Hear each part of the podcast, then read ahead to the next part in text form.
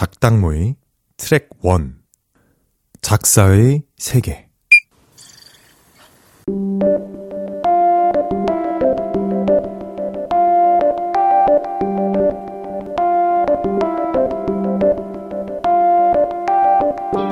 멤버들 얼굴이 너무 예쁘고 노래도 잘해요. 홍콩에 왔어요. B2B 너네? 너무 좋아. 그 목소리 너무 좋았어요. 네. 안무 같지 말. 너무 춤이 멋지더라고요. 그래서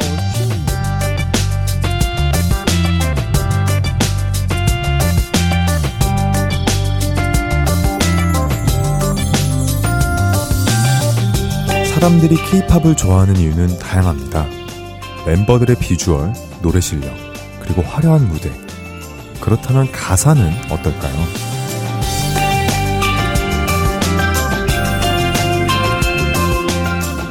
NCT 127의 윤슬 이리 와서 안겨 깊숙이 바다랑 달과의 이런 사랑?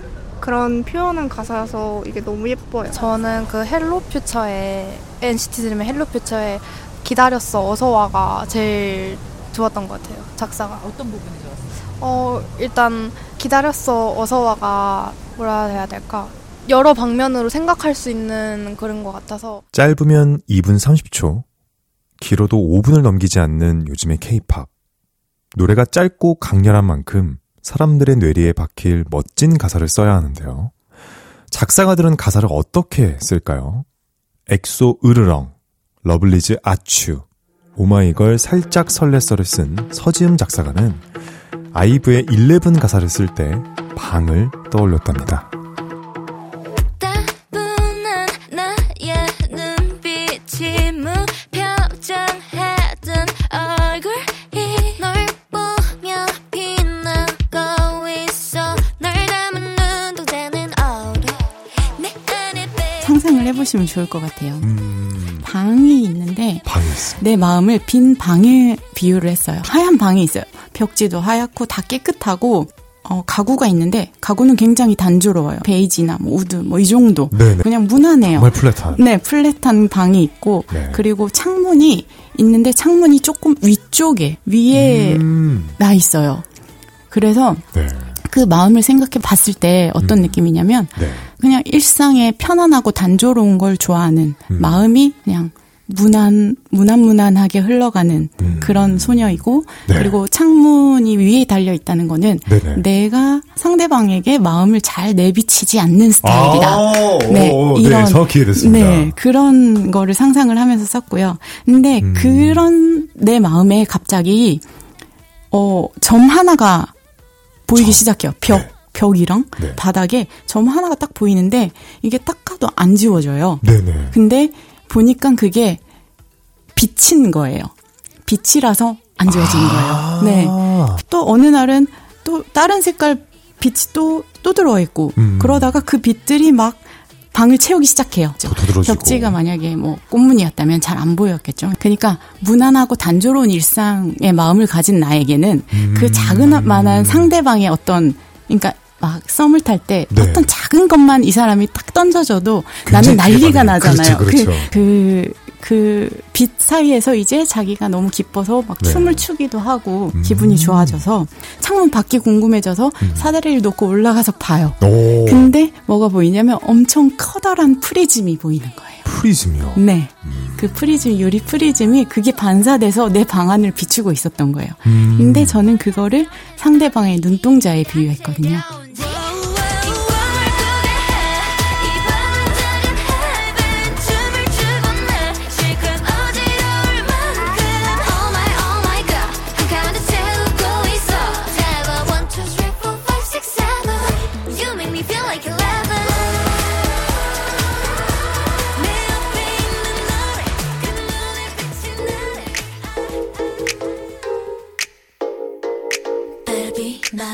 노래의 주인공을 사람이 아닌 동물로 상상한 작사가도 있습니다. 레드벨벳의 Better Be를 쓴 김인영 작사가 이야기를 들어볼게요. 이 노래는요, 좀 도도한 주인공이 등장을 하는데요. 네네. 내 마음을 보여줄 듯 말 듯 애태우면서도 오. 나의 매력으로 좀 상대를 한없이 빠져들게 만드는 고양이예요. 조금 더 디테일을 말해보자면 길고양이예요. 동네에서 예쁨을 엄청 받는 아이인 거예요. 공주처럼 도도한 고양이인데 상상이 갑니다. 모두가 좋아해주는데 유독 나를 좋아해주는 아이가 한 명 있는 거예요, 동네에. 네. 그래서 그 친구가 학교 가기 전에 늘 나를 찾아와서 막 예뻐해주고 학교를 가요. 그러면 이 고양이는 그 아이 없이 일상을 또 보내겠죠, 낮을. 네. 그러고 해가 질 때쯤 되면은 그 아이가 학교길에 또 나를 찾아와서 막 놀아줘요. 그러고 그 아이는 집에 가고 난 이제 길에 남고 네. 그 이미지 하나로 집중을 해서 쭉 썼었어요. 의인화하는 걸 되게 좋아하거든요. 동물뿐만 아니라 사물도 그렇고 의인화를 하면 좀 재밌는 가사가 나온다고 생각을 해서 그렇게 해요. 내가 널 골랐잖니? 하는 부분이 있어요. 1절에서는 내가 널 골랐잖니? 이렇게 말을 하고 2절에서는 난 내게만 이러잖니? 라고 말을 해요. 네네네. 그 부분이 집사 간택인 거거든요, 고양이에. 내가 너 골랐으니까 데려가라, 이런 거. 엄청나게 설정을 해놓고, 근데 가사에 그걸 안 넣는 게 포인트예요. 왜냐면, 등굣길이 어쨌니 이건 너무 불필요하기도 하고, 막 공감대가 있는 이야기는 아니에요. 그러니까 제가 쓰기 위한 감정을 끌어내는 매개체일 뿐인 거지. My baby, you better be, my baby, you better be, my baby, you better be, my baby, you better be. 노래에 쓸 전체적인 그림을 떠올렸으면 이제 구체적으로 써야겠죠. 제가 작사가들과 이야기하며 놀란 건 단어 하나하나 깊은 고민이 녹아들어 있다는 사실입니다. 온유의 노 패러슈트를 쓴 전지은 작사가의 이야기가 인상 깊었죠.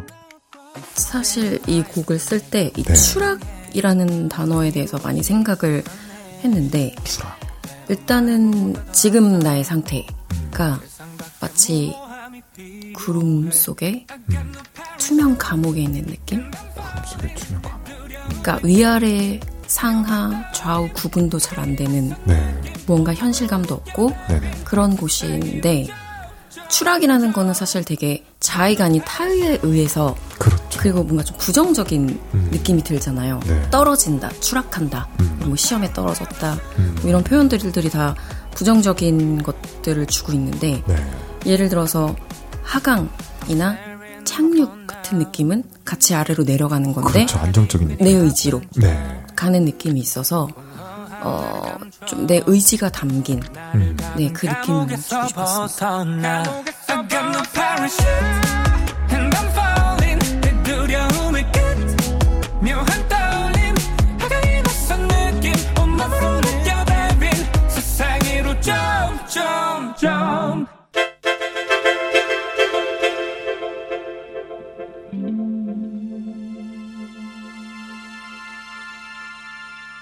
단어 하나하나 고심해서 고르는 것. 혹시 시를 쓰는 일과 닮지는 않았을까? 시인이자 작사가로 활동하는 구태우 작사가를 찾아갔습니다. 역사라는 시 읽어보겠습니다. 역사. 손이 발이 되도록 빌었더니 손이 발이 되었습니다. 지금부터는 네 발 달린 짐승으로 사랑을 해야 합니다.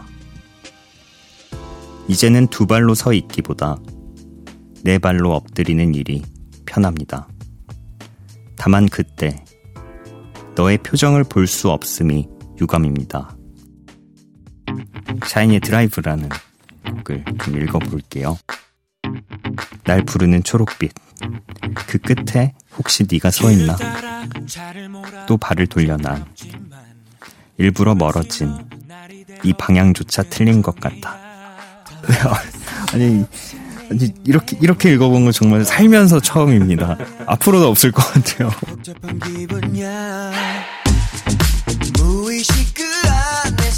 시인과 작사가 둘 다 흔한 직업은 아닌데요.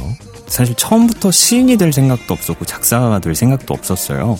그냥 문학이 좋고 음악이 좋아서 계속 시를 뭔가 쓰고 싶다 이런 욕망이 있었고 작사도 뭔가 음악을 계속 하고 싶다 보니까 이제 찾아봤었죠. 작시와 작사, 공통점과 차이점을 물어봤습니다. 공통점이 있다면 그래도 함축적으로 언어를 써야 된다는 것도 두 장르 마찬가지인 것 같고요. 단어도 고르고 골라서 이제 써야만 하는 일이기 때문에 그런 부분에서의 공통점은 분명히 존재할 수 있다라는 생각이 드는데요. 차이점이라고 한다면 그 외의 전부라고 생각합니다. 사실 한 가지 오해 아닌 오해가 있다면 작사는 문학적이다? 뭐 이런 이야기들이 있지만 당연히 문학적이고 시적일 수는 있어도 저는 어디까지나 작사는 음악이라고 생각해요. 그리고 시는 어디까지나 문학이고요. 그래서 두 분야의 운율이 있더라도 사실 사용하는 운율 자체가 완전히 다를 수밖에 없거든요. 보이그룹인지 걸그룹인지 그리고 신인인지 아니면 몇 집 앨범을 냈는지 그리고 이번 앨범이 뭐 여름 그 계절에 맞게 진행을 할 건지 아니면 그것과 상관이 없는지 그리고 뭐 템포가 좀 빠른 곡인지 미디엄 템포인지 발라드인지 뭐 이런 것들도 굉장히 중요하거든요. 그래서 테크닉적으로도 아무래도 많이 달라질 수밖에 없는 일입니다. 그러니까 또 이 부자유 속에 자유가 있기 때문에 그래서 재밌는 작업인 것 같아요. 부자유 속의 자유라는 말이 문학과 가사의 차이를 드러내는 것 같죠.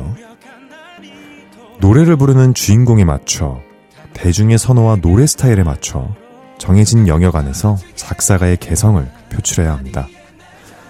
NCT, BTS, 르세라핌, 최신 앨범에 이름이 빠지지 않는 작사팀 당케 또 이 점을 강조합니다.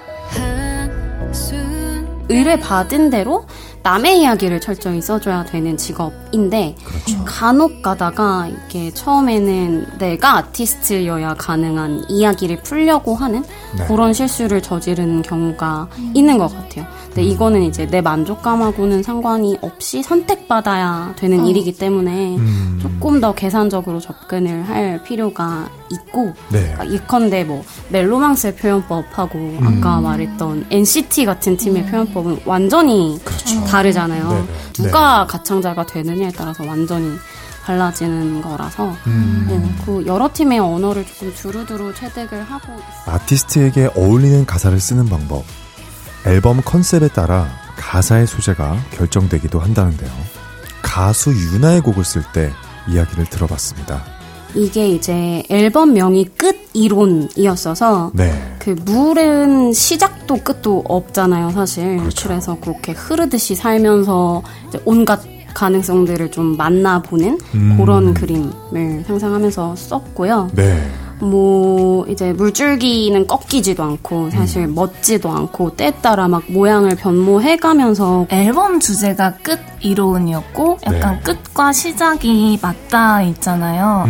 그거를 저희가 이 앨범에는 복수의 곡으로 참여를 했는데 네. 그거를 각 곡마다 주제 소재를 다르게 해서 풀고 있는데 그래서 그거에 맞춰서 끝났고 이제 새로 시작이야 라는 말을 결국은 조금 요 물이라는 소재에 맞춰서 풀어보았어요.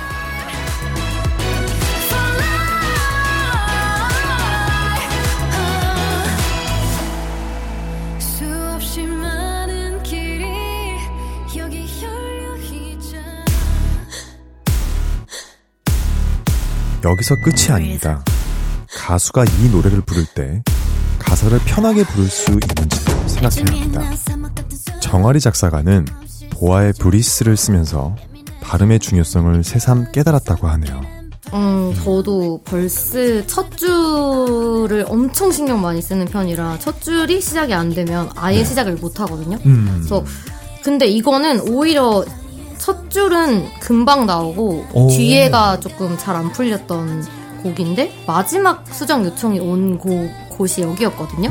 이 밤이 끝나고 모든 게 다 망가진데도 여기였는데 사실은 위에가 이제 붉게 물든 감정을 다 삼켜버려도 이걸로서 아래가 아마 제가 생각하기에 뭐 끝나고 뭐 다 하얗게 재가 된데도 약간 이런 표현이었던 것 같아요. 근데 이제 보아님이 이제 피드백을 주신 거예요. 이제 네.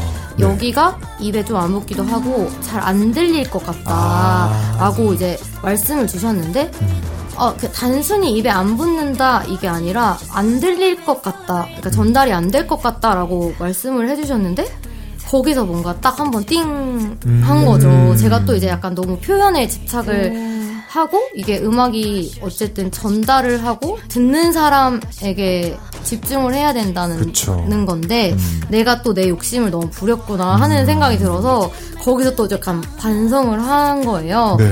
그래서 저는 이 노래를 들을 때 여기가 너무 확실하게 들리더라고요. 그래서 아, 뭔가 내가 이 일을 하는 게 나만을 위한 일이 아니지, 약간 뭔가 예, 음악은 진짜 모두를 위한 일이구나, 약간 이런 걸 느꼈던 것 같아요.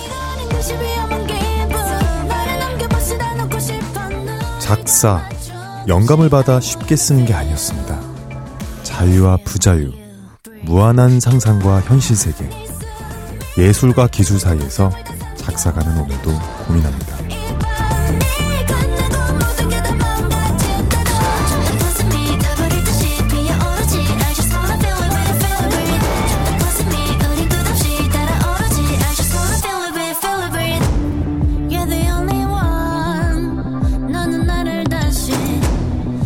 시계만